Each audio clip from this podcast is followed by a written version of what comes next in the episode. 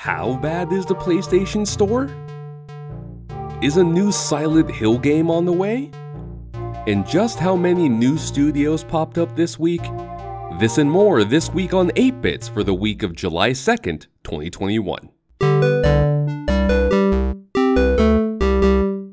Welcome to 8 Bits, a weekly podcast giving you 8 bits of video game news and a quick way to get you on with your day. I'm your host, Frankie Godoy. Now, let's get started.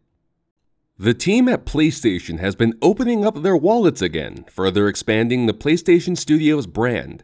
First, Housemarque, developer of such hits as Super Stardust, Resogun, and most recently Returnal, will become a first party studio. The purchase follows years of developing games almost exclusively for PlayStation systems, as well as the commercial success of Returnal earlier this year. PlayStation's second purchase this week is of Dutch porting house Nixxes, known for their PC ports of Crystal Dynamics and other Western Square published games for nearly 25 years. The porting house purchase comes after the PlayStation Fiscal Year 21 report outlined further interest in bringing PlayStation games to the PC market, including Uncharted 4 and Ghost of Tsushima, though neither has been confirmed by the publisher. The upcoming Ghost of Tsushima Director's Cut for PlayStation 5, also announced this week, could be a better fit for launching on PC later this year. Curiously, with the announcement of Housemarque being acquired, the official PlayStation Japan Twitter account tweeted out an image in celebration with the Housemarque logo and the logo of another developer, Bluepoint Games, known for their remakes of Shadow of the Colossus and most recently Demon's Souls. No news has been made either confirming or denying the acquisition of the studio, but the image was quickly deleted. In other PlayStation news this week, the PlayStation Store is no happy home for indie developers. A damning thread by indie publisher Ian Garner outlines some of the troubles of publishing on Platform X, which has since been revealed to be PlayStation. Some of the difficulties include navigating archaic tools on the backend, many hoops to jump through with regards to advertising a title, and ultimately a hefty fee of $25,000 to ensure visibility on the PlayStation Store. The fee is just a start, as advertising fees on other platforms to ensure visibility can inflate into the hundreds of thousands, even millions of dollars. Following the Twitter thread, outlets began investigating the claims with other indie developers and publishers airing their grievances with platform storefronts. A trend from the multiple stories arose that PlayStation is the worst storefront to publish on, not just from a support standpoint, but also monetarily. Matthew White, CEO of Whitethorn Games, posted a sales pie chart on Twitter in response to Garner's thread, highlighting that less than 3% of sales come from PlayStation, while over half come from sales on the Nintendo eShop, or as labeled on his pie chart, Plumber Without a Wrench. The various stories also outlined faults with other storefronts, such as the lack of discoverability on Steam, but most are quickly followed up with examples of how the process is still worse on the PlayStation Store. Two different stories, one from John Walker at Kotaku and the other from Rebecca Valentine at IGN, go into much more detail with many statements from developers, and I recommend reading both. Xbox game streaming has launched for all, or at least Game Pass Ultimate subscribers. xCloud has previously been available on Android before launching in beta on browsers, but is now launched in full on browsers and iOS. Playing on a computer requires your browser to be Chromium based. Some popular Chromium based browsers are Google Chrome and Microsoft Edge. The iOS version is also a web app following the purging of game streaming applications in 2020 including xCloud competitors Google Stadia and NVIDIA GeForce Now. Microsoft also announced that the server upgrades mentioned at E3 2021 are now complete, meaning streaming gameplay is simulating that of playing on an Xbox Series X and could allow for even higher fidelity in the future, beyond the current cap of 1080p and 60 frames per second. Per some of my own testing, xCloud has some of the lowest input latency of any of the major streaming services, and some titles such as Slay Spire and Carto are very playable. I would still recommend skipping on any game that requires fast response times, such as Celeste, due to input latency. Polish developer Bloober Team has entered into a strategic partnership with Konami. Per an announcement on the Bloober Team website, the post describes that the two teams will share information, technology, and work together on upcoming projects. When it comes to horror, Konami is most well known for the prolific Silent Hill series, with the most recent entry, Silent Hills, being cancelled following conflict with project director Hideo Kojima.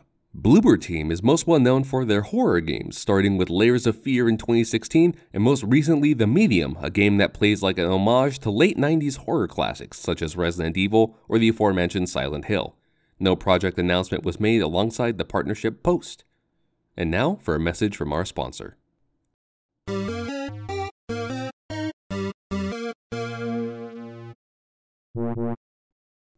Humble Bundle is moving forward with limiting donations to charity. As reported here earlier this year, Humble Bundle was testing UI changes for selecting what portion of a sale would go to charity, hiding the new cap of funds to charity behind the change. Per the blog post, quote, while splits on each bundle will vary, on average there will be a minimum for Humble Bundle between 15 to 30%.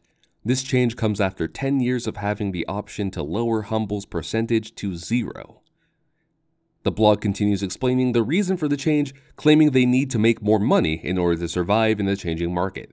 Quote, the PC storefront landscape has changed significantly since we first launched bundles in 2010 and have to continue to evolve with it to stay on mission. The change to sliders lets us continue to invest in more exciting content so we can keep growing the humble community, which will ultimately drive more donations for charitable causes.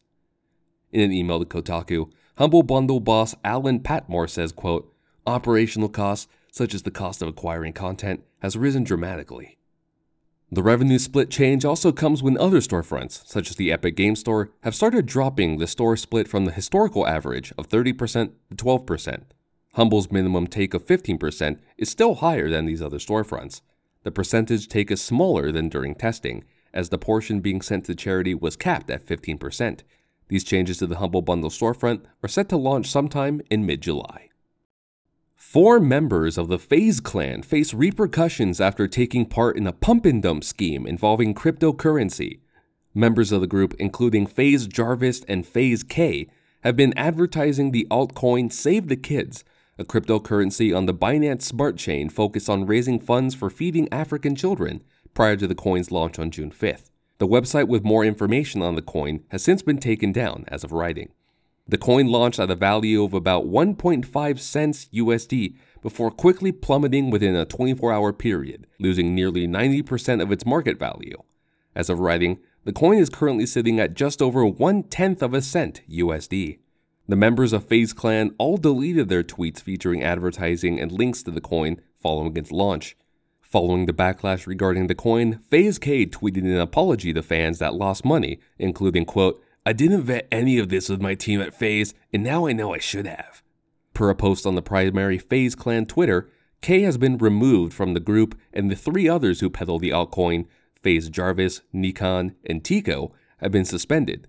The post also added, quote, FaZe Clan had absolutely no involvement with our member activity in the cryptocurrency space and we strongly condemn their recent behavior. YouTuber Some Ordinary Gamers has a phenomenal video thoroughly covering the story, and I recommend giving his video a watch. Remedy Entertainment is making new games in the Control universe. In an announcement with publisher 505 Games, a new game codenamed Project Condor is said to be a multiplayer spin off of Control coming to PlayStation 5, Xbox, and PC. The game is described as a four player, cooperative, player versus environment game. Franchise director Mikael Kasurinen added that it will be a long time before anything is ready to show to the public, but is excited to create a multiplayer game after years of making single player games at the studio. There is one more game coming in the Control universe as well. Kasurinen also said in the statement, quote, as today's announcement stated, we have outlined high level collaboration terms to further expand the Control franchise with a bigger budget Control game. I unfortunately cannot go into more detail than that, but suffice to say, I'm extremely excited for the future of the Control franchise. Finally, this week, new game studios are on the way. First, former general manager of BioWare Casey Hudson announced the new studio, Humanoid Games, the new studio will be based in British Columbia and Alberta, Canada. The team is currently hiring various senior level positions, including a director of operations at the studio. Next, the new studio Uncapped Games is being led by former Blizzard veterans David Kim and Jason Hughes. Both have credits on such games as Diablo 3 and StarCraft 2 Legacy of the Void. Uncapped Games is working in partnership with Tencent Games to develop a new PC RTS. Uncapped Games joins the ever growing list of studios founded by Blizzard alum developing PC RTS games.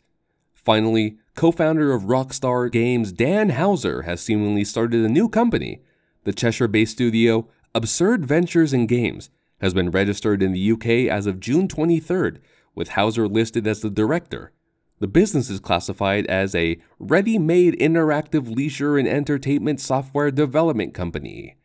Going to absurdventuresingames.com redirects to absurdventures.com, though the page is, as of writing, completely blank and contains no hints as to the nature of the site in the HTML source code.